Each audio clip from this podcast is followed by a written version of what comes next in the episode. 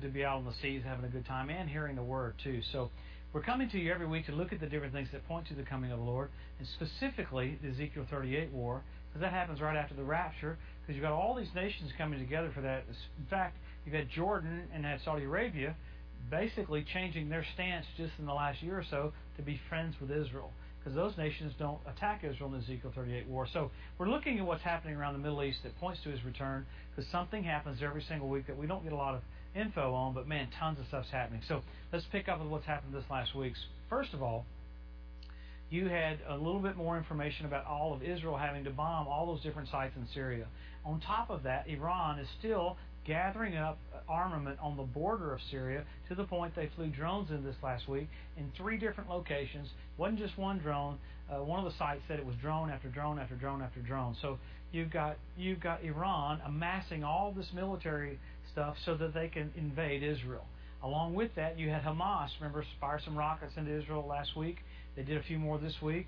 Also in Jerusalem, they had a bomb that was set up to blow up and kill many people in Jerusalem, but Israel's security forces found out about that. It was from Hamas, and it came out this week that Hamas basically said Iran has filled Gaza with Iranian troops. Now, basically, those the Hamas troops are all Iranian. So you've got Iran on the south, you've got Iran on the north. I mean, you have Iranian missile bases uh, 7 kilometers and 11 kilometers and 40 kilometers from the border of Israel. The one that Israel hit this last week was an oversight uh, viewing location for Iran, and Israel took them right out. So a lot of different things are happening with them, happening with the Kurds, happening with Turkey. It is interesting. This was something cool that I thought was bizarre. Russia came out this last week and took away the use of Syria's S 400 missile defense system, basically allowing Israel to go in anytime they need to and bomb Iranian targets. Now, that's bizarre because in the past that's not happened like that. So, a lot of changes are happening to give Israel a little bit more leeway to stop those uh, uh, shipments that are coming down. You don't hear it one time in the news. There's a 747 three times a week flying into Syria with armament from Iran. No word at all in the regular news media. But you have in the news media even talking about on the Strait of Hormuz, you got Israel hooking up to help America to, to guard the Strait of Hormuz, and then 60 other nations uh, basically came into agreement that we've got to protect that, that area because you got you got Iran attacking uh, English tankers and then saying they're not doing it, and then going in through helicopters and taking their crew captive and saying they didn't do it. And then they said they were, weren't international waters when they were in international waters. So a lot of stuff is happening with Iranians' uh, cyber crime. Iran came out this last week and showed publicly that they're enriching uranium beyond what they had been before. I love that there's pressure being put on them through sanctions to not act like they're acting, but that's basically what they're doing. They want to annihilate Israel. In the middle of that, you had the Sanhedrin in Israel come out and say that President Trump was acting like the one from Edom that was going to help them rebuild the temple. That's pretty crazy because in the middle of the same week, you had the Temple Mount Institute this week say we're stop we're stopping to mourn about the temple being overthrown. We're not mourning about the temple. We're rejoicing in the, the readiness to get ready to build the third temple. So you've got groups in Israel that are making preparation for what's going to happen after the church leaves. So there's many things happening. You have Russia uh, basically flew into international waters on the edge of Alaska. We didn't actually escalate it by sending fighters. We normally send fighters, but you had four Soviet bombers there on the edge of America sending a message to America. So there's many things that came out this last week that the verbiage was about World War III. I mean, you had earthquakes in Tennessee, you had earthquakes in Japan, and the Bible talks about corruption and violence. You can't get much more violent than all the shooting that you've seen the last couple of weeks. I was kind of freaked out that everybody blamed the president over people killing people. So there's just a weird mentality of blame for Lucifer being Lucifer in the earth. Because the Bible plainly says that the people would be, it'd be just like the days of Noah. So that's what you're seeing. The main thing you're seeing, though, is the resurgence of every nation coming together to get ready for the entrance of the King. So what do we do in the church? Okay, you look at the signs. What are the signs for? The signs show us how close we are. I've told you before, I had a guy say, well, if you preach on the coming of the Lord, Joe, you just get everybody's hopes up. Duh, that's exactly right. It's the hope that purifies us, even as we're pure. So you got Israel made a nation. You got Jerusalem won back. You got the Hebrew language restored.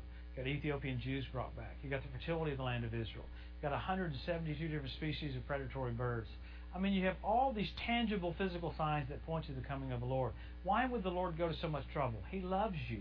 He wants you filled with joy, filled with strength. He actually wants you excited. If you can't get excited when you see all these signs, something's wrong with you. So God has overloaded the Bible with verse after verse after verse of what it would look like right before the Lord came back. And then you have all these tangible signs, many more. Men will be lovers themselves. We have selfie sticks. You got fish showing up in the Dead Sea. That was prophesied 2,700 years ago, came to pass this year. So tangible, physical things pointing to his return. Then you got signals. You had the blood red moons on Passover and Tabernacles. Crazy. When's the last time you had four in a row on Passover and Tabernacles? 1967 when Jerusalem was won back. 1948 when Israel's made a nation. 1492 at the Edict of Expulsion when the Jews were kicked out of Spain. So you had that, then you had the Bethlehem Star last year. That one's really cool. You should look up the, the uh, Bethlehem Star on YouTube and look at the bonus feature, two minutes long. It shows you exactly what the heavens were doing when Jesus died at 3 p.m. on that Friday. Amazing. You see the Lamb, you see the heart of the Lamb go dark right there, an eclipse covering up the sun as the heart of the Lamb when Jesus died for our sins. Come on. 3 in the afternoon. The flawlessness of that showing you the heavens making known the will and the plan, the purpose of God.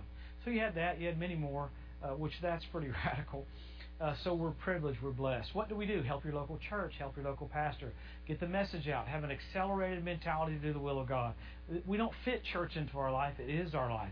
As busy as everyone is, we don't go, hey, should I come to church now? No, no, no. We're running our race. We get strengthened by hearing the word. The Bible tells us to gather all the more as you see the day approaching. So we're so privileged. Jesus gave his life for us, and all of a sudden we're going to see him face to face. Awesome. Live your life like you're going to see him face to face. Have a blessed, awesome Wednesday. We'll come see you next week. We'll see what's happening around Israel. There'll be much more happening, pointing to the temple being rebuilt, pointing to everyone trying to kill Israel. It's a sign that we're about to see Jesus face to face. Have a blessed, awesome week. We'll see you next Wednesday. Amen. Uh, I think we missed the very first. He's on a cruise right now.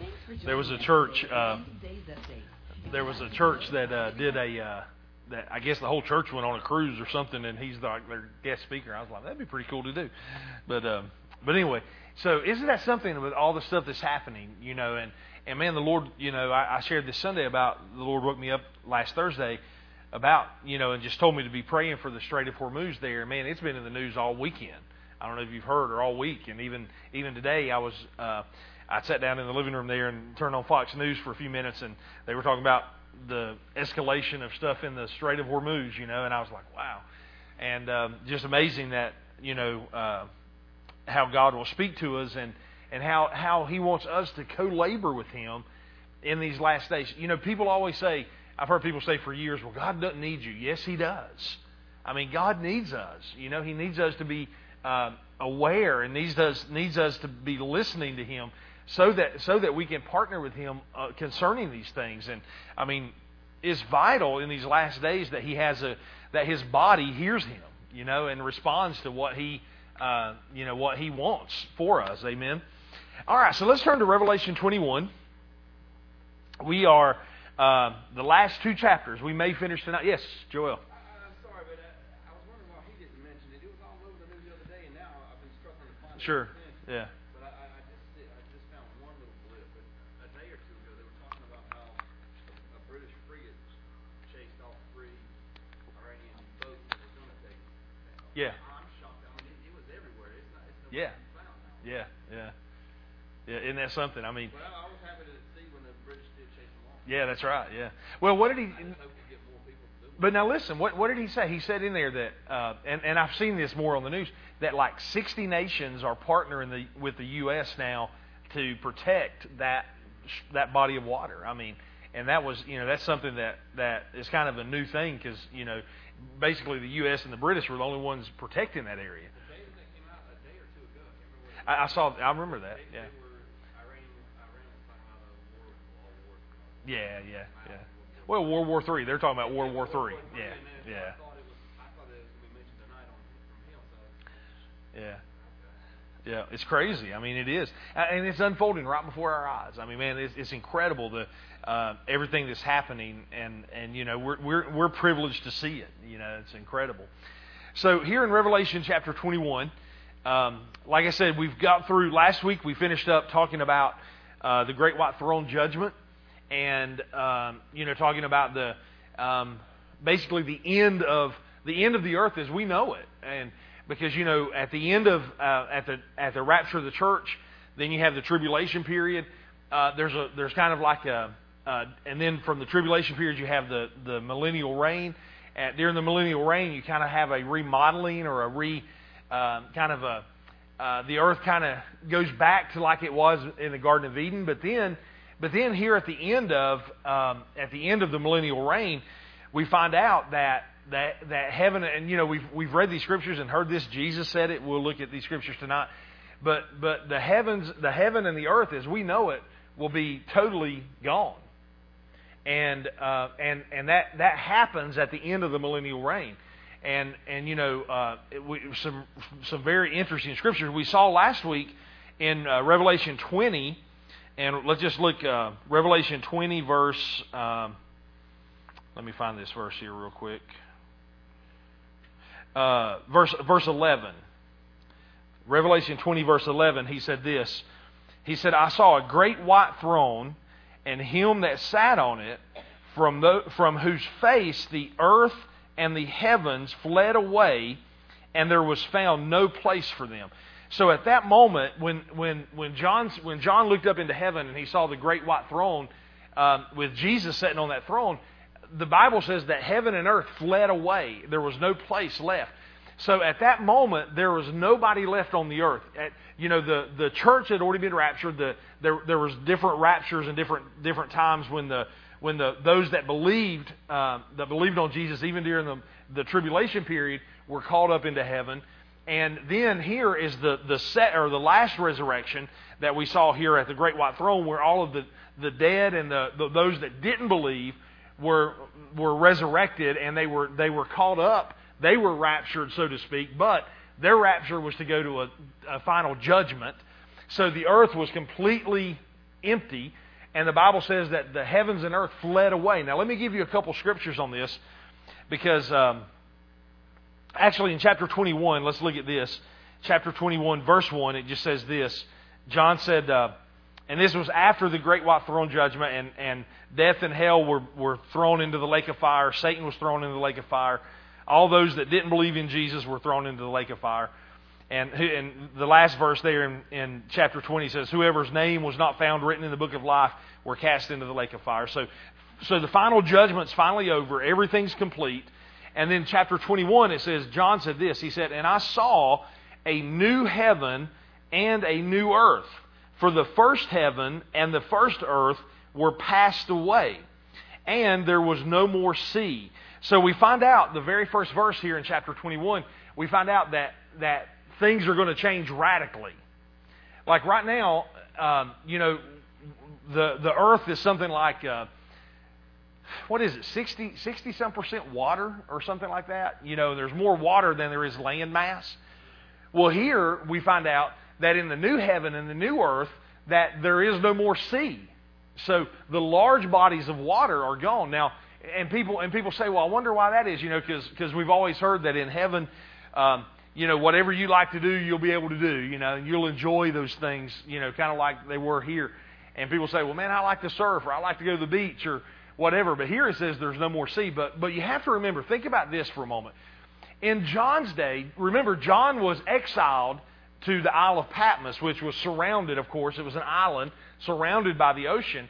In John's day, the ocean, the sea, was really uh, a symbol of separation because you couldn't hop on a plane and just jump from the Isle of Patmos back over to to Thessalonica or wherever. I mean, you know, if you wanted to if you wanted to journey, you had to get on a boat and it was treacherous and many times people didn't make it and, and it was you know, so the sea kind of represented separation and, and division.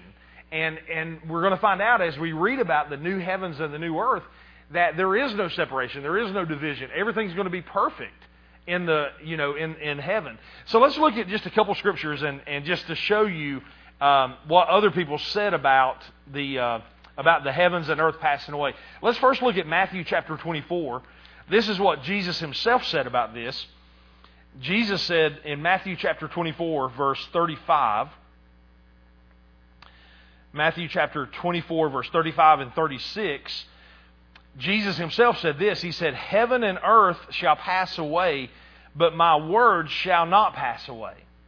So you know, Jesus even prophesied about that one day that heaven, the heavens, the heaven and the earth would pass away.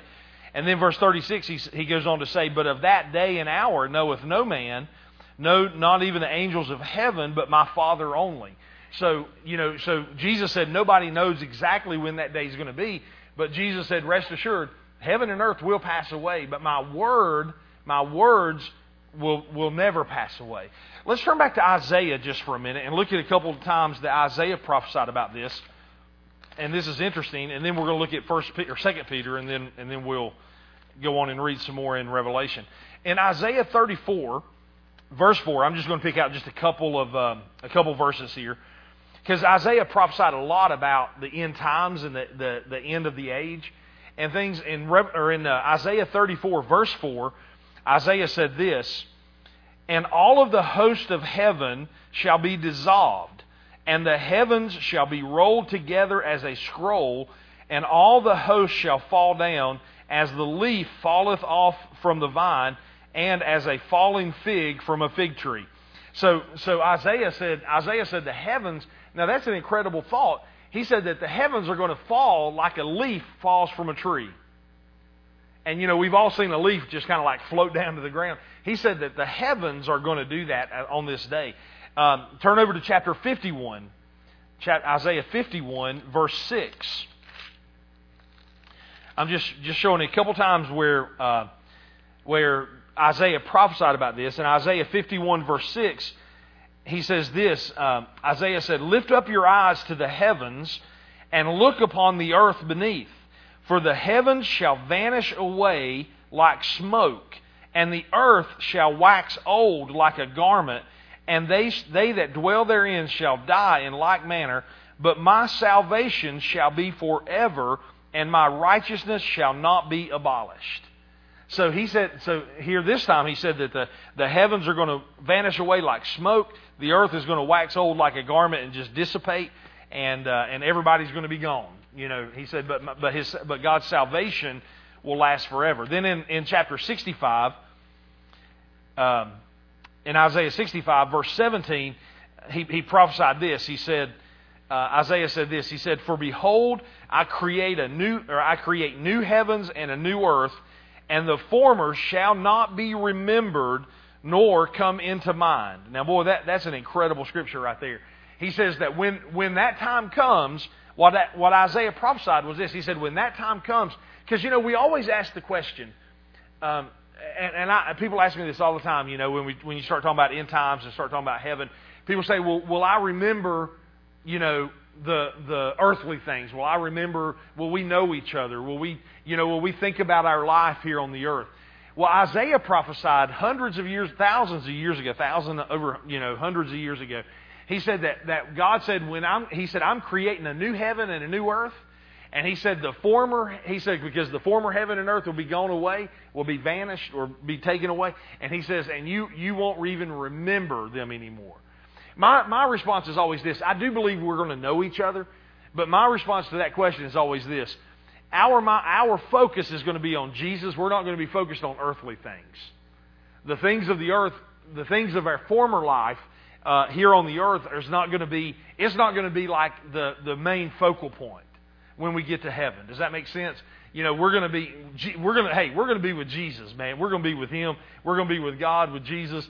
And, you know, we're not going to be worried about thinking about things that's happened here. And I'm going to show you if, is that the new heavens and the new earth, when, when, the, when the new city comes down, Jerusalem comes down, that's when God wipes away all the tears. And I believe that's when, um, you know, when we enter into the eternal state, I believe that's when, you know, we won't even think about the former things anymore. It's going to be so magnificent.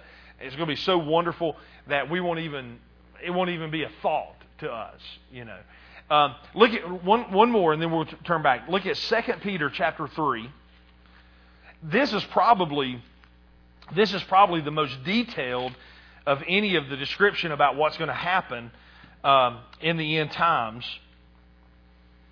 And um, man, we could read all of this, but for the sake, let's just. Well, let's just let's just read this real quick because this I mean this is just so good here in Peter, Second Peter chapter three, and and we'll just read this real quick. Verse one, he says, "The second This second epistle, beloved, I now write unto you, in both which I stir up your pure minds by way of remembrance, that you may be mindful of the words which were spoken before by the holy prophets, and of the commandment of us, the, the apostles of the Lord and Savior. Knowing this, that there shall come in the last days scoffers, walking after their own lust, and saying, Where is the promise of his coming? For since the fathers fell asleep, all things continue as they were from the beginning of, of creation. And we hear people saying that now. You know, I've heard that my whole life, and I, you know, I, you know, that's just a fairy tale now. I mean, I, I've heard people say that. And he says, verse 5, he says, For this they willingly are ignorant of, that by the word of God the heavens were of old, and the earth standing out of the water and in the water, whereby the world then, or that then was, being overflowed with water, perished, talking about in Noah's day. But the heavens and the earth, which are now by the same word, are kept in store, reserved until fi- unto fire against the day of judgment and perdition of ungodly men. But, beloved, be not ignorant of this one thing, that one day is with the Lord as a thousand years, and a thousand years as one day. The Lord is not slack concerning his promises, as some men count slackness, but the Lord is long suffering to usward not willing that any should perish, but that all should come to repentance. And I'm telling you guys, I believe that verse right there is a key verse to understanding Revelation. Uh, I, one, the one thing that I, the, the more I read Revelation and the more I study it, is that it shows the long suffering of God, that, that He'll go to great lengths to save one person. And here He said, listen, He said, don't think the Lord's slack like men count slackness. He said, because the Lord is long suffering, and He'll do. what, He said, because it's not God's will that any should perish, and He goes to long lengths so that nobody will perish, so that, that He gives them every opportunity, every opportunity to receive Him and to accept Him as their Savior. But then verse ten, He says, verse ten, excuse me, He says. But the day of the Lord will come as a thief in the night. Now here, here he's going to start talking about the very, the very thing that we just read in, in Revelation 21. The day of the Lord will come as a thief in the night, in, in the which the heavens shall pass away with a great noise, and the elements shall melt with fervent heat, and the earth also and the works that are in that are there therein shall be burned up. Seeing then that all these things shall be dissolved, what manner of persons ought you to be in all holy conversation and godliness? looking for and hasting unto the coming of the day of God, wherein the heavens being on fire shall be dissolved, and the elements shall melt with fervent heat. Nevertheless, we, according to his promise, look for new heavens and a new earth, wherein dwelleth righteousness. Wherefore, beloved, seeing that you look for such things, be diligent that you be found of him in peace, without spot or blemish and, and, and account that the long suffering of our Lord is salvation, even as our beloved brother Paul also, according to the wisdom given unto him, hath written unto you.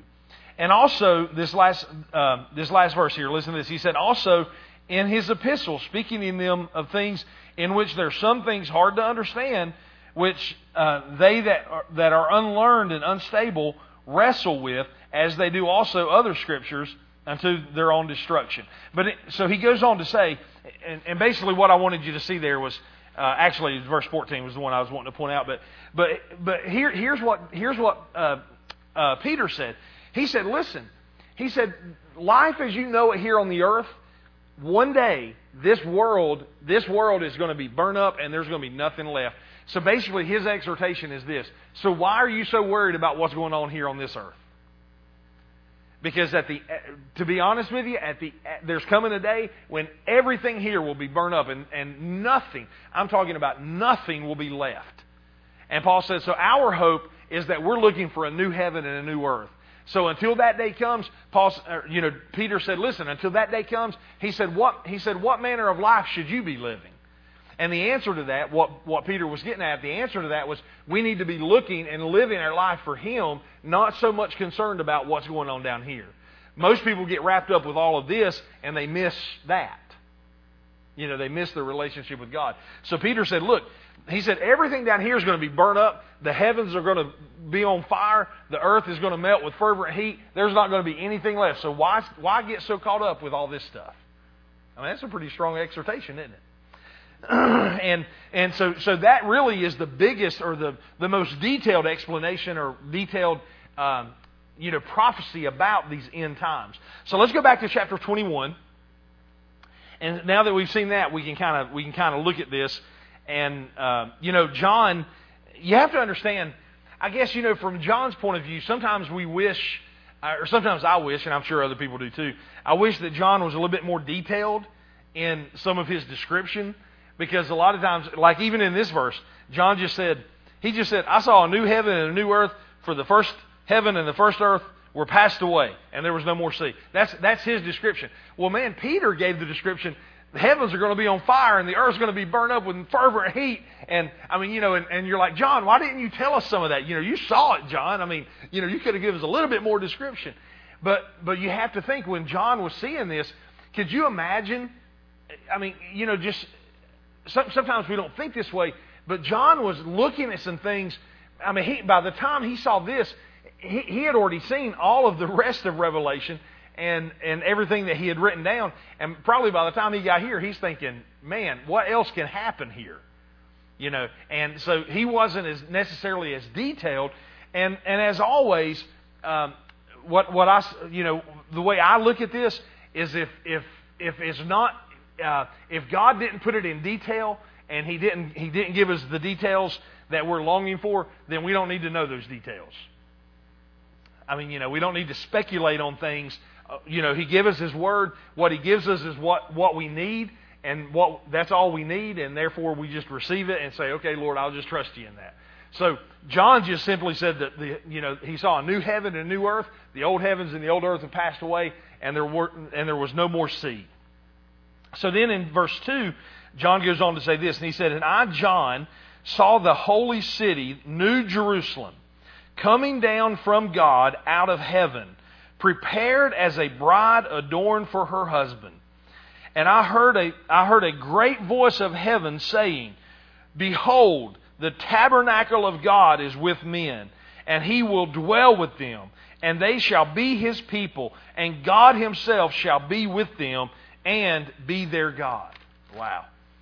And it says, and, and here, notice in verse 4, it says, And God shall wipe away all tears from their eyes, and there shall be no more death, neither sorrow, nor crying, neither shall there be, by, be any more pain, for the former things are passed away.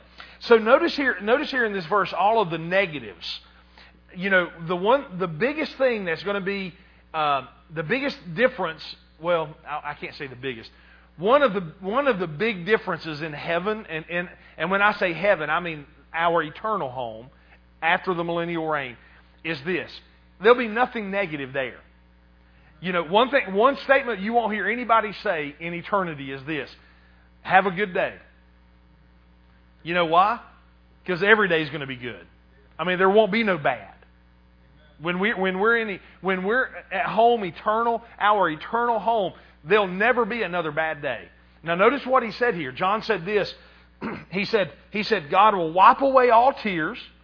I mean, how many of y'all have cried lately over something? I mean, we, we probably all have over a, a loved one or over a situation or over, over you know, something that happened in our lives. We probably all shed some tears. In heaven, we'll never cry again. Amen. That's, that's, that's going to be a good day. It says, There shall be no more death. Man, we've all been we've all been shattered by death, right? I mean somebody you know, my dad my dad passed away a couple years ago, you know, tomorrow's his birthday, would have been his birthday here on the earth and and man, you know that, that that still hurts. You know, death still hurts even after two two and a half years. You know, it still hurts that that loved ones left. But in heaven, our eternal home, we'll never have to worry about death again. There'll be no tears. There'll be no death. He goes on to say, Neither will there be no sorrow. I mean, I could ask these questions. How many of you been sorrow had sorrow over something? Well, man, we all have. In heaven there'll be no sorrow, nor crying. Neither shall there be any more pain. Man, to live pain free. Glory to God. I mean, come on. I mean, you know, we don't have to worry about our bodies getting older and, and aches and pains and, and pops and all that stuff, you know, that our body does. In, in our eternal state, I mean, all these negative things, pain and sorrow and tears and death and all these things, that won't exist in heaven. Glory to God. That's, I mean, that, that's enough to shout about right there for eternity. Much less what we're getting ready to read. I mean, that's, that's a great start to his description of a new heaven and a new earth coming down out of heaven. And then verse 5, he said this. Now listen to this. Verse 5 says, And he that sat upon the throne said, Behold, I make all things new. Glory to God. And he said unto me, Write, for these words are true and faithful. Now you remember there was one other time that we read in Revelation where John saw some things and he started to write them down, and the Lord told him, said, Don't write those things down. You know, they're not they're not for you know, you you don't need to write that down and share this. But this, when John saw this, Jesus, we'll find out that he who sat on the throne was Jesus. And, and, and he, he looked at John and he says, Behold, I make all things new. And then he looked at John. He said, Now, take your pen and pencil out and write this down because I need you to tell everybody this. I, you know, this is what's getting ready to happen. And he says, And he said unto him, still talking about the one that sat on the throne, he told him, He said, Write, for these, these words are true and faithful. And he said unto me, It is done. I am Alpha and Omega, which we know is the beginning and the end. I will give unto him that is athirst of the fountain of the water of life freely. Glory to God. Now, we're going to find that fountain of life. We're going to see that in chapter 22, and he gives a little bit of a description of it in chapter 22, so we'll leave that alone for now. Verse 7, he says this He that overcometh shall inherit all things, and I will be his God, and he shall be my son. Glory to God. So, so he said this, and now who's he talking about? The overcomers. He's talking about all of those that believe. He's talking about you and me as believers. We are overcomers. You know, you think just think about this when you think about an overcomer. You know, Jesus said this. He said, He said, This this is the victory that overcomes the world, even our faith. Well, how do how do you how do you become a Christian? How do you have faith? Or how do you you know, how do you uh, well the way the way we become a Christian, what we call a Christian, is we believe, right? It's our faith that connects us with God. So here he says that the overcomer, he that overcomes. Well, by this time we, I mean, we're already in heaven. We're, we've got our glorified body. We've been through the millennial. We're overcomers. And here he said, he that overcomes shall inherit all things. So everything, I mean, everything will be ours. You know, it's, it's ours now, but there's some things, listen, there's some things we won't need till we get to heaven. I mean, you know, and and and you know, I mean, we could. I'm sure we could use them here, but but what he's saying is this: the the fullness of everything will be revealed at that time in the new heaven and the new earth. Man, that's I mean, that's incredible. Now, verse eight is one of these that uh, this is such an interesting verse, and there's the next couple verses are some of these that that a lot of uh, theologians, you know, have debates about and talk about, you know, well, what's what's it going to look like, and what's, you know, why would he say something like that? I'll give you my opinion about it, and it's very limited, and and you can take take it for what it's worth. But but let's let's look at this, verse number eight. It says, "But the fearful, the unbelieving, the abominable, the murderers, the whoremongers, the sorcerers, and idolaters, and all liars." shall not have their part, or, or, or shall have their part in the lake which burneth with fire and brimstone, which is the second death. You know, now a lot of people will say, a lot of people say things like, well, you know, um, a lot of people that like that don't believe in eternal security will tell you that this, they use verses like this that say, see, if you tell a lie, you're gonna. It says you you have a part in the lake of fire you know, and they and they'll they'll tell you, you know, that, that if you're if you have any of these things that that you're going to have your part in the lake of fire. Well, uh, you know, um, to, to me, you know, and, and I and I still believe that if you have a lifestyle of those things, you know, that you truly you probably aren't truly born again. If you can live that lifestyle and not not live under condemnation and not live under under you know a need to repent. Man, if if I miss if I miss it, if if I get in a in a uh, you know discussion a heated discussion with Stacy or something, or or or maybe I say something, or maybe I I look at something, or maybe I you know something the Lord told me not to do, and I do that. Man, I'm, I mean immediately. I mean, man, I am. I mean, I am so grieved on the inside. I just, I mean, I just have to run somewhere and just say, God, I am sorry. I meant, I missed it in that. You know, because I don't, I mean, because on the inside of me, there's just something on the inside of me. As soon as that anything like that happens, I'm just like, God, I can't live with, I can't live with the thought of me being, you know, something standing in between us. You know, my relationship with you is too important. And you know, so for so, so for somebody who would who could live like that and live a lifestyle of that, then there's something there's something that's not right on the inside. You know. And so I'll leave that at that. We could we could talk about that for for years to come. And uh, so let's go on in verse 9. And, and you, you do with that what, what, what the Lord tells you to do with that. Verse 9 says, And there came unto me one of the seven angels. Now, this is interesting. There came unto me one of the seven angels which had the seven vials full of the seven last plagues, and talked with me, saying, Come hither, and I will show thee the bride, the Lamb's wife. And he carried me away in the Spirit to a great and a high mountain and showed me the great city, the holy Jerusalem, descending out of heaven from God. So now here we're getting ready to we're getting ready to get the description of the new Jerusalem. Now, I don't you know, this is one of those this is another one of those things that a lot of people will debate about and talk about because um, you know, Jerusalem the, in the new heaven and the new earth, Jerusalem is going to be the focal point. It's going to be where God reigns. It's going to be where the throne of Jesus is.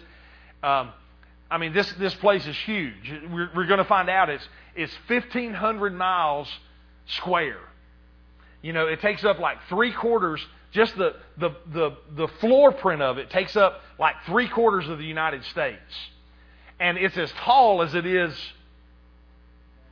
long and wide and high. I mean, you know, I mean, so so this place is humongous. As a matter of fact, there's stud- people's done studies on this, and and if this is if these numbers that that John is getting ready to that we're getting ready to read, if they are literal numbers, meaning that this that the New Jerusalem is 1,500 miles long, 1,500 miles wide, 1,500 miles tall. Uh, the numbers are something like this: that they there could be um, each person that has ever lived on the earth. I can't remember how many billion of people that is. I can't remember what the number is.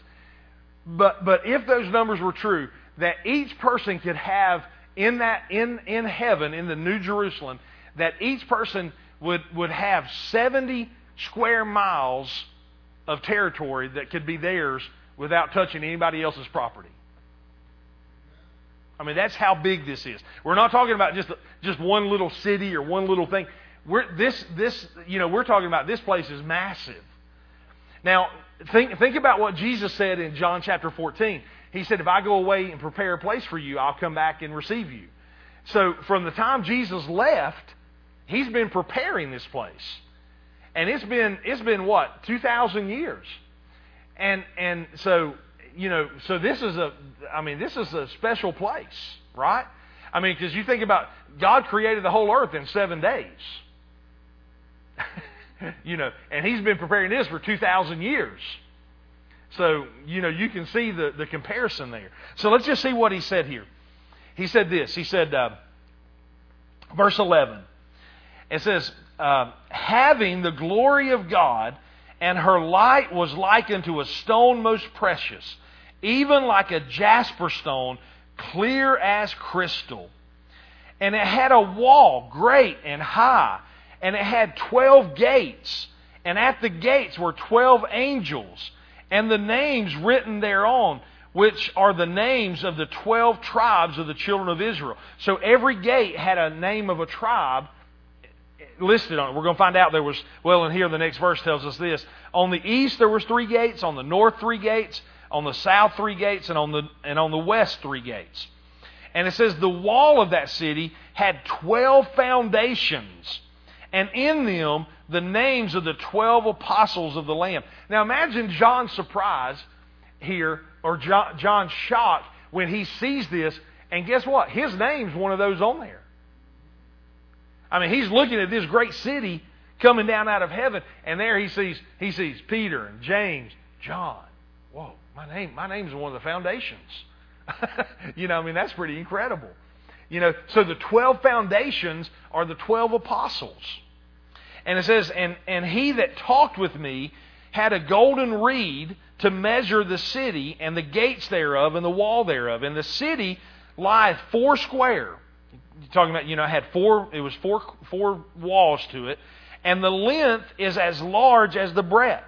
And he measured the city with the reed 12,000 furlongs. And the length and the breadth, the breadth and the height of it are equal. 12,000 furlongs equals, in our modern uh, measurements today, would be 1,500 miles. Wow. It says, And he measured the wall thereof a hundred and forty four cubits, according to the measure of a man, that is, of the angel. And the building of the wall of it was of jasper, and the city was pure gold, like unto clear glass. Could you imagine that? I mean, gold so pure that you can see through it. My goodness.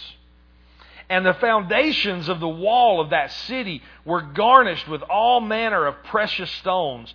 The, now, he, he lists this, and I, I uh, let, let, me give you, uh, uh, we'll read this out of the Amplified because it gives the colors here a little bit, I think. Uh, well, no, don't give all of them either. Um, I should have wrote this down, but but the, the the the twelve foundations are like twelve different colors. If you could imagine the the colors of, of stones, of all the different stones, and everybody that everybody that has ever gone to heaven, you know the stories that you hear of people going to heaven and coming back. One thing that they all say is that the colors there are indescribable. There's colors in heaven that that they've never seen. In other words, the the the just the the boldness of the colors there are just incredible. So John, I want you to notice here as John describes this, he says it's as jasper or as as this thing. So he's he's describing it the best way he knows how, you know. So he says the foundations of the wall of the city were garnished with all manner of precious stones. The first foundation was jasper, the second sapphire, the third uh, chalcedony, the fourth uh, emerald, the fifth sard, uh, sardonyx, the sixth sardis, the seventh uh, chrysolite, the eighth beryl, the ninth topaz, the tenth uh, or something, the eleventh uh, uh, jacinth, and the twelfth an amaranth, amethyst. And the twelve gates, now check this out. The twelve gates were 12 pearls. Every several gate, or each, each separate gate, was of one pearl. Could you imagine that? One pearl is one, one gate. There's, there's 12 gates. If you can imagine a 1,500 foot, a, a, 15, a 1,500 mile long wall that had three humongous gates on it, and each one of these humongous gates was, a, was one pearl. Imagine how big that oyster had to be, right? I mean, you know, I mean, that's that's incredible. And and and it says the street. Now listen to this. The street of that city was pure gold, as it were transparent glass. And I, now, and, and then he's going to give us. We'll get through chapter 21 here. We'll read the next couple verses, and then we'll have to do 22 next week. He says, And I saw no temple therein, for the Lord God Almighty and the Lamb are the temple of it. So there wasn't a there wasn't a building that was a temple. He said that he notice what he said. He said that the Lord God Almighty and the Lamb are the temple thereof. So when I said earlier, when I said earlier that our focus and our mind and our thoughts are going to be on Jesus and on God, you know, that just kind of sums that up that there wasn't even a temple, there wasn't a church building to go to, but it was God and Jesus. They're the temple. They're, in other words, they're going to be the focus. They're going to be the ones that we go. Our eyes will be on them. You know, it won't be on a building. It won't be on a on a on a, a ceremony per se. But our eyes will be on them. So they are the temple. God and Jesus are the temple of that place. Now listen to this. These next couple verses are incredible. It says, And the city had no need of the sun, the S U N, neither of the moon to shine in it. For the glory of God did lighten it, and the Lamb is the light thereof. So, in other words, the new heaven and the new earth, you know, part of, part of, uh, what we saw in the, the Great Tribulation, especially the, the end of the Great Tribulation, was that the sun and the moon were darkened. You remember that? And like a third of the day was no more, and, and you know, and, and the, the, you know, they basically lost its light. Well, when the heavens and the earth pass away, so will the earth, so will the sun and the moon. And it says, but, but when the new heaven and the new earth come down, that God didn't have to create a new ball of fire up there somewhere. He said, because the glory of God lit the room up, lit this, this entire building. 1,500, 1,500 miles square. I can't remember how many. It was, uh, they said that, that 1,500 miles straight up that wall, I think it's something like 600 and, 670,000 670,000 stories at 13 feet high. I mean, that's humongous, right? I mean, you know, we can't even fathom that. I mean, we think the, you know, the, the Twin Towers were tall at what, you know, however many hundreds of stories they were. This, we're talking about 670,000 stories tall. And it says that the sun, there, there, what you know, we're not going to have light switches in there turning lights on and off. The glory of God is going to be so bright, it's going to light everything up. And you're going to find out, I think, in these next couple verses, or, or another place here where it says that there's not even a shadow in heaven. In other words, the light, the glory of God and Jesus Himself, the light that radiates off Him, it lights the place up so much that there's not even a dark place. Glory to God. And verse 24, he goes on to say, And the nations of them which are saved shall walk in the light of it, and the kings of the earth do bring their glory and honor into it.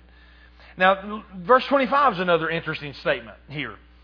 Notice what he said. He says, And the gates of it shall not be shut at all by day, for there shall be no night there. So, you know, of course, in a city, in that day especially, they would close the gates of the city at night because it got dark and they didn't want people sneaking in. Well, here it said that the gates are always open and they never get shut. Why? Because there's never night. The, glory, the light in heaven, our eternal, in other words, in our eternal bodies, our, uh, our heavenly bodies, there won't be need for us to sleep. There's not going to be a night time when we all lay down and go to sleep. Because, because we're spirit beings. We're not, the, really, the reason that we sleep uh, here in this earth, in this, this dispensation we live in, is to refresh our body. You know, but in, in heaven, our earthly bodies. Now think about this. Think how long it would take if we had to wait on an elevator to go 670,000 stories high. We'd be waiting for days, wouldn't we? But see, in heaven, at, when we get in our eternal state, and I believe in the millennial reign, it'll be the same way. I think we'll be just like Jesus was when after after he was crucified and after he rose from the dead. He didn't remember he didn't even have to use a door. He walked through a wall. And then he, he was immediately in one place and immediately he was somewhere else. In other words, I think we'll be able just to think, hey, I need to go to the 534,000th story up there. Boom, we'll be there. You know, hey, I need to go see Joel on the other, Joel over there on the other side. Man, he's all the way on the other side of, of heaven over there, over, over on the other side of New Jerusalem. Boom, I'll be there. Boy, won't that be something? No more road construction. Amen. No more standing behind a stop sign, you know. I mean, you know, things, think, we don't think about it, but guys, listen, heaven is going to be perfect. Eternity is going to be perfect. You don't want to miss it for the world. That's what Peter was saying, really, wasn't it? Peter said, Look, if you know all this stuff's going to be vanished, then why in the world would you miss heaven for what's here? Knowing that this is going to pass away. Knowing that, that this is all just temporary. So he says, The gates of it shall not be shut at all by day, for there shall be no night there. And they shall bring the glory and honor of the nations into it. Now, verse 27, here's the verse that, that we'll end up with. And this is another one of those kind of a hard verse. and I don't understand everything about it. I'll be the first to tell you that. Um, notice what verse 27 says. And there shall in no wise enter into it anything that defileth, neither whatsoever worketh abomination or maketh a lie, but that which are written in the Lamb's book of life. So it's interesting that he said, he said, you know, the gates of heaven will always be open because there's no night. And he talks about the kings of the earth bringing their glory in, the nations bringing the glory and honor of the nations into heaven. But then he makes this odd statement that just says, There shall in no wise enter into it anything that defiles, neither whatsoever worketh abomination or maketh a lie. Now, if it's totally a new heaven and a new earth, and, and Satan and, and, and all of his, you know, all of the evil people that rejected him, they're in the lake of fire. You know, and so, so, you know, why would, why would John make a statement and say that nothing shall enter the gates that brings an abomination or that, that tells a lie or, or that worketh evil? You know, why would he even mention that if, if, if all if Satan and every and everybody that ever rejected him, and he said because the only the only people that can enter the gates is whose names in the book of the life, the book of the Lamb. Now, some people, uh, like Perry Stone, for example, I, have heard him teach this, and I was reading this in his commentary today. Um, he believes that, and I and I didn't really get a scripture reference on this. I, I know uh, he, I know he talked about a couple times uh, about a couple of the scripture um, that I'll share, but but he believes that that from the gates of heaven we'll be able to see into the lake of fire. And because you know, if you remember if you remember, like uh, like the rich man and Lazarus, you know, he called out. Now, now of course, Lazarus was in Abraham's bosom, which was right next to right next to Hades in that in that time before Jesus was resurrected. But but Lazarus could look over into the lake of fire, or look over into Hades at the time. Excuse me. And they had a conversation. And of course, they said that there's a great gulf fixed here that neither one of us can cross back and forth. You know, and but but he he was saying that you know Perry was saying that that it's almost like we we'll be able to see into that, but we won't we won't be able to cross over there, and they won't be able to cross into into into glory. That presents another interesting thing. If there's gates that are open, then does that mean that we'll be able to travel outside of the of the great city? Just a thought. I mean, Will we, you know, will we be able to travel the Milky Way, the, the galaxies? You know, I mean, and, and I mean, I don't know. I mean, that, you know, that's that's beyond my knowledge, and that's beyond my pay grade. And but but uh, but it's just interesting things. It's just interesting to me that, that he would put this scripture in here that just made the statement that just said, you know, because he's talking about, you know, everything in heaven's perfect. And, and listen, there will never be another uprising. There'll never be anything evil ever enter into the gates of, of heaven. We know that. But why, why would he even make the statement to say the only thing that can enter in is those people that whose names are in the book of life? So evidently, you know, I, I don't know whether whether there's other things out there or I mean I, I don't know I don't know what that looks like. Um, I don't have an answer for it. And if you if you study that scripture, if you look at that scripture, there'll be 2,000, 1,500, and 2 million different opinions on it. Because nobody really knows what it means. You know, I mean, nobody has the interpretation of it because, um, I mean, because we don't know. That's all. He, that's all John said. John just made the, the made the statement. There shall in no wise enter into it anything that defileth, neither whatsoever worketh abomination or maketh a lie, but they which but but they which are written in the Lamb's book of life. Now, it could be it could be that he just wrote that as a confirmation, saying that your name's got to be in the book of life, and it's not. You're just you know you're just not going to heaven, and he didn't mean anything by that other than other than you know once you're in, you're in, and there ain't nobody else coming in after the great white throne judgment. That's it. You know, it could be something as simple as that, or it could have it could have a deeper meaning than that um, I don't get, I don't worry about it because I'm going to be in. My name's in the my name's in the Lamb's Book of Life, and and that's not changing. So uh, so you know that's you know I don't worry myself with that. but it's just you know it, it it's scriptures like that that that just you know that that you can uh, that you can think about and, and you can let your mind run with a little bit. Just don't don't let it run too far because if it was important enough, he would tell us the meaning of it, and you know uh, uh, he would he would show us those things and and you know so it's not like a it's not like a uh, heaven or hell thing there that you know that that that's all that important. Uh, just it's just something curious, and maybe maybe I'm making too much of it. I don't know. Uh, just something that I think about. You know, it's like why why would he even say that? You know, if if there's if if that if if that's the case. But uh, but man, what a home we're going we're that God is preparing for us. Amen. What a what a place. You don't want to miss it for anything, and you don't want your loved ones, your family. You don't want anybody to miss that. So what do we do? I'll, I'll, I'll echo Joseph Morris now. What do we do? What, hey, we, we be busy about the Lord's the Lord's business. Amen. We witness to everybody. We share we share the gospel with everybody we come in contact. You know, we don't we don't try to fit God into our life. He is our life. I'll echo what Peter said. You know, if you know that if you know you want to be in heaven and you know that that's your eternal home, then then let that be your focus. And you want all your family, you want all your friends to be with you, then let that be your focus. You know, do everything within everything within your power, everything that you can to to share the gospel with them and give them the opportunity to, to receive Jesus just like you did. Amen. Amen. All right. Well, we'll we'll finish up next week. We'll finish up with chapter 22. It describes a little bit more about. Uh, it, it introduces us to the the river of the water of life and the tree the tree of life that we saw.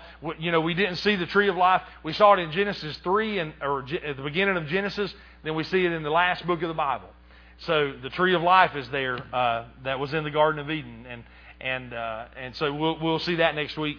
And then some more things, some more revelation about, um, about our eternal home. And, and then we'll finish up. Uh, the last verse of the, the last verse of the book of Revelation says, "Grace be unto you." Amen. So, uh, so we'll finish up with grace as we finish up the book of Revelation. Amen.